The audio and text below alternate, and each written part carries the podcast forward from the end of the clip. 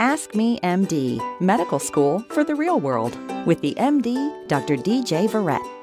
Greetings, and thank you for joining us again for another edition of Ask Me M D, Medical School for the Real World. I'm Doctor D J Verrett, and today we're going to be talking with Kyle Claussen of Resolve, a national physician employment review organization, about physician contracts in the time of COVID. We'll be talking to Kyle right after this. Ask Me M D, Medical School for the Real World. We're talking to Chris Hansen today from Alliance Bank. Chris, tell us about your bank. D J, thanks so much for having us. So Alliance Bank is a ninety-five-year Texas-only bank. Uh, my office in McKinney services Collin County and surrounding counties. Our three primary niches I would identify are commercial real estate, residential real estate, and healthcare lending. And how can physicians learn more about the bank? My email address is chansen, which is C H A N S E N, at alliance bank dot com. And check them out on the web, alliance bank dot com. Welcome back to Ask Me M D, Medical School for the Real World. I'm Doctor D J Verrett, and today we're joined by Kyle Claussen of Resolve, a national physician employment contract review firm. And we're going to be talking with Kyle about in physician employment changes he's seen during covid nineteen. Kyle, thanks for joining us. Appreciate you having me. So I guess the, the big question, you guys have a national reach. How has covid nineteen been affecting physician employment?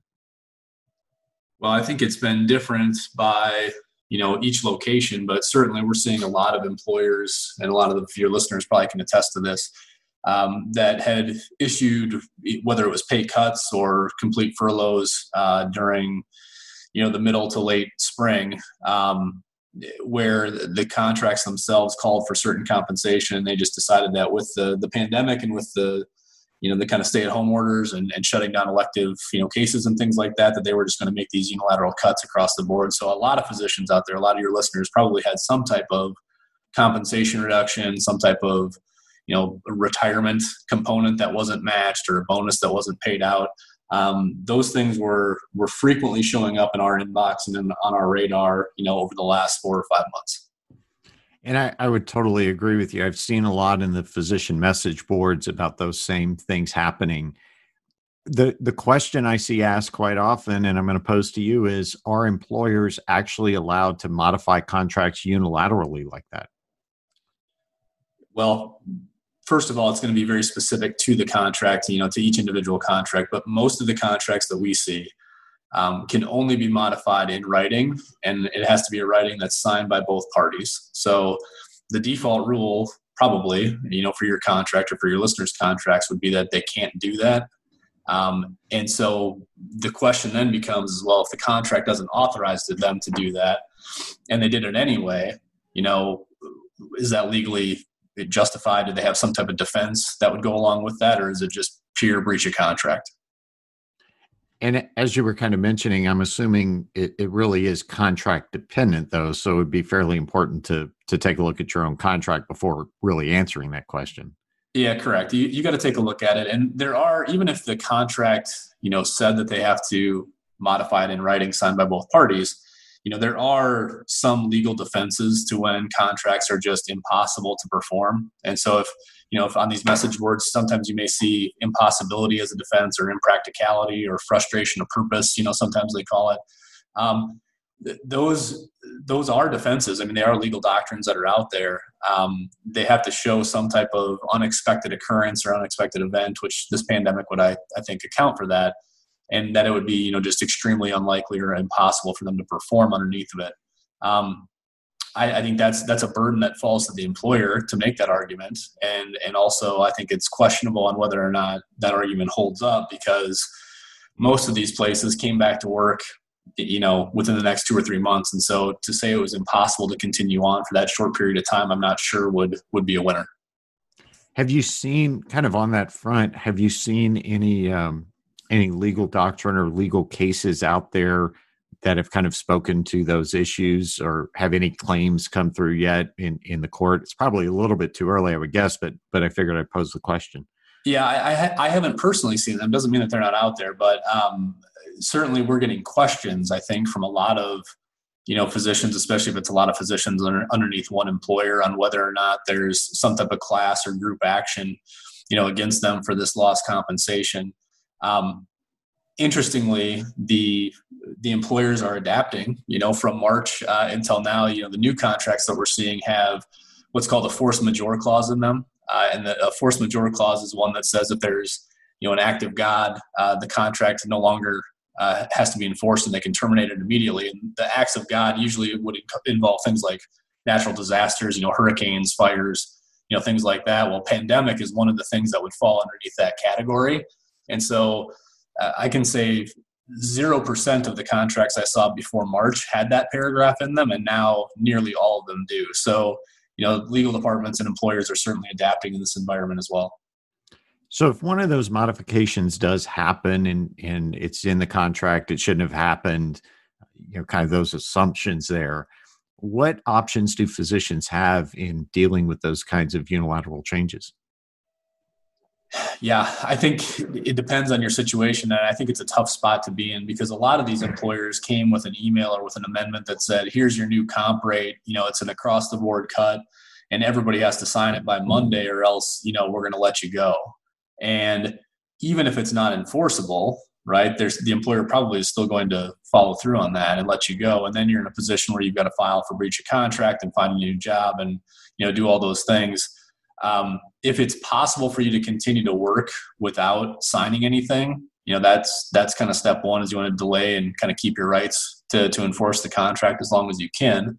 Um, I, I also don't think that it hurts right now to have some options, you know, on the table. If, if you haven't been paying attention to the market and knowing, you know, where you could maybe fall, if, if your current employer does let you go, I think that that's, you know, a little bit dangerous. I think you need to have a good idea what's out there. One of the responses I see a lot on the message boards is, is get a lawyer, lawyer up, find, talk to your lawyer, which I, I firmly believe is a, is a great idea. But, you know, one of the things I always, I always wonder when I, I talk with an attorney is, how long is this going to take? If we go down a legal pathway, how much is it going to end up costing me? And potentially, if I'm in this case, if I'm still with that employer, how does that end up affecting our working relationship? I mean, how do you kind of counsel physicians that are coming to you when they're considering legal action? And, and you know, what do you tell them, and, and what maybe other other framework do you give them for evaluating which way they want to go? What you just described to me sounds like a cost benefit, you know, type of analysis. And I think that's important anytime there is a breach of contract, and whether you're deciding, you know, should you move forward on the action or not. You know, I'd want to quantify what a, a twenty percent pay cut is, if that's what happened, you know, over two or three months. And is that number worth going through a lawsuit, which, you know, the employers have deeper pockets than any individual would. And they're also in a position where they are going to adamantly and, and aggressively probably defend that position, because if they lose on yours, they lose on the other two hundred employed physicians that they did the same thing to. So um, I think you have to be very committed to that. And I think it would have to be a, a dollar amount that was, was worth the time and the energy. Uh, lawsuits are not quick, uh, you know, to, to go through that entire official process. I mean, it's going to be years. You're not talking about months before you would recover.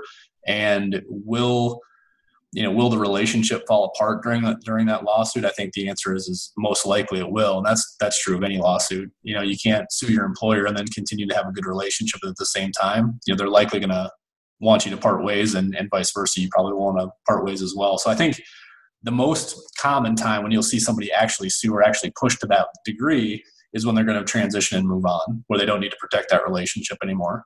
Um, That being said, when you when you say lawyer up, I mean, we also have seen things where if you send back, you know, some official communication, and if it's on an attorney's letterhead, that occasionally they will back off and they will keep your compensation where it was where it was set to, because they know they don't have the contractual right to do that. So I think there's certainly benefits on it. I think before you file a full-blown lawsuit, though, you'd really want to crunch the numbers and see if it's worth it.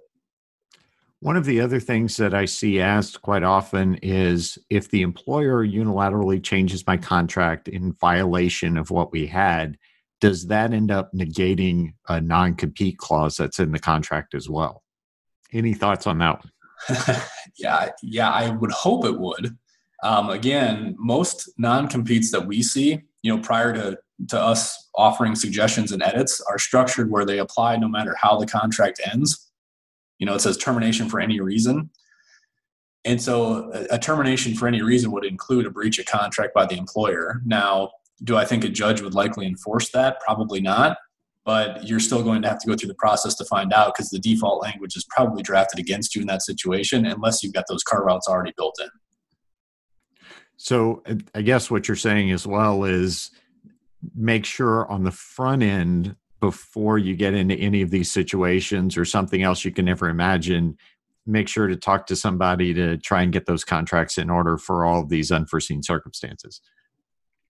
Yeah, correct. I mean, what's interesting to me is that COVID is just, you know, drawing attention to something that I think was important before anyway. I mean, the, the non-competes and all these all these terminologies in the in the contract, you want to make sure they're clear and you're planning for kind of worst case scenarios. I think COVID is just making a lot more people quickly aware that there was problems in their documents. And so th- th- what you just said is exactly right. If you can solve it up front, you have a lot less worry later on. So what would you actually uh, counsel a physician entering a new contract to look for to kind of prevent unforeseen problems in the future, or at least provide a framework that's favorable to them to deal with those kinds of issues? Yeah, so the, all of the COVID type problems really revolve around termination of the contract and, and modification of the contract. So for starters, you want to make sure your contract has the language that says this can only be modified in writing, you know, with both of us signing off on it. You want to make sure that there's no force majeure clause or any other clause in there that would allow them to immediately change the contract in the event of a pandemic, you know, or any other, you know, change in the law type of language. Um, I think you want to make sure your non-compete and your tail coverage components and any repayment of signing bonuses or retention bonuses have some forgiveness and waivers in the event they have to terminate, you know, for COVID, uh, or if they're in breach of contract. And then aside from just the, the contract itself, I think anybody entering into a new contract, uh, you, you need to have multiple options. And we had talked about this a little bit before, but I think it's really wise to have two or three uh, when you're looking at a contract nowadays, because we've had some that have fallen apart at the end. We've had employers put hiring freezes on, you know, right when somebody was going to sign. And so those are just things that are unforeseen that are, are different now than they were last year at this time. And so you really want to make sure you're planning for that. When we talked a little bit before we started recording about some of the change in um, in the interview landscape you're seeing, maybe can you kind of relate that again for our listeners? Yeah. So, uh, you know, we as a company that reviews contracts, you know, our timeline kicks in after the interviews happen, right? So they go on site, they interview, and once they get a document, they usually engage our services. Um, with the the graduation you're running, generally, uh, June thirtieth to the July first date, you would generally see a lot of interviews having happened already or, or in the process. And all the people that we're talking to, you know, are, are doing virtual interviews or are postponing them until later in the fall. And so I think that is going to create some urgency as well. Once all those interviews kick in, you know, you're, there's going to be this scramble by maybe a, a heavier demand or, or more, you know, voluminous number of candidates looking at positions, trying to lock those up, because you still have this entire class of residents coming out. There's still healthcare needs everywhere. I don't think that companies are and employers are not going to hire, but I think it's going to be a condensed season. And I think that could cause, you know, again, some panic if you're not preparing for that. And you had also kind of mentioned to me uh, when you're looking at doing interviews, make sure you had stacked them together so you know what your options are, and then are able to to better negotiate contracts. Can you kind of give your thinking behind that again for our listeners? Yeah, I can. So like anything else, if you've got two parties that are discussing, you know, the negotiation of a car or, you know, an employment contract, at some point you get to the end of the negotiation and, and the other side wants an answer, right? And so if you have all of your interviews stacked together, it's very easy for you to compare those side by side and to make a good decision, um, and not have to drag anybody on and not feel any time pressure uh, for making a decision. If you've got them spaced out, the frequent problem that we see is that one employer will say, hey, I have to have an answer on whatever, the end of the month, and your next interview isn't scheduled until the end of the month. And so you almost have to lose one of your options before you even know if you have option two. And that's not a situation that's very advantageous for you as the as the interviewer. So um, if you can package them together as much as you can, it just gives yourself more leverage in that process. And obviously right now, you know, leverage is something that's more important than ever. And I'll just throw this kind of softball to you. At what point should people start talking with an experienced contract attorney, healthcare contract attorney, I should say, about what they're looking at? If if you're leaving training and going into, you know, your first job, or if you just, you know, you're transitioning, I, I would recommend doing that before you're doing any type of on-site interview. And the, the only reason is because most um, compensation discussions will happen at some point while you're on site.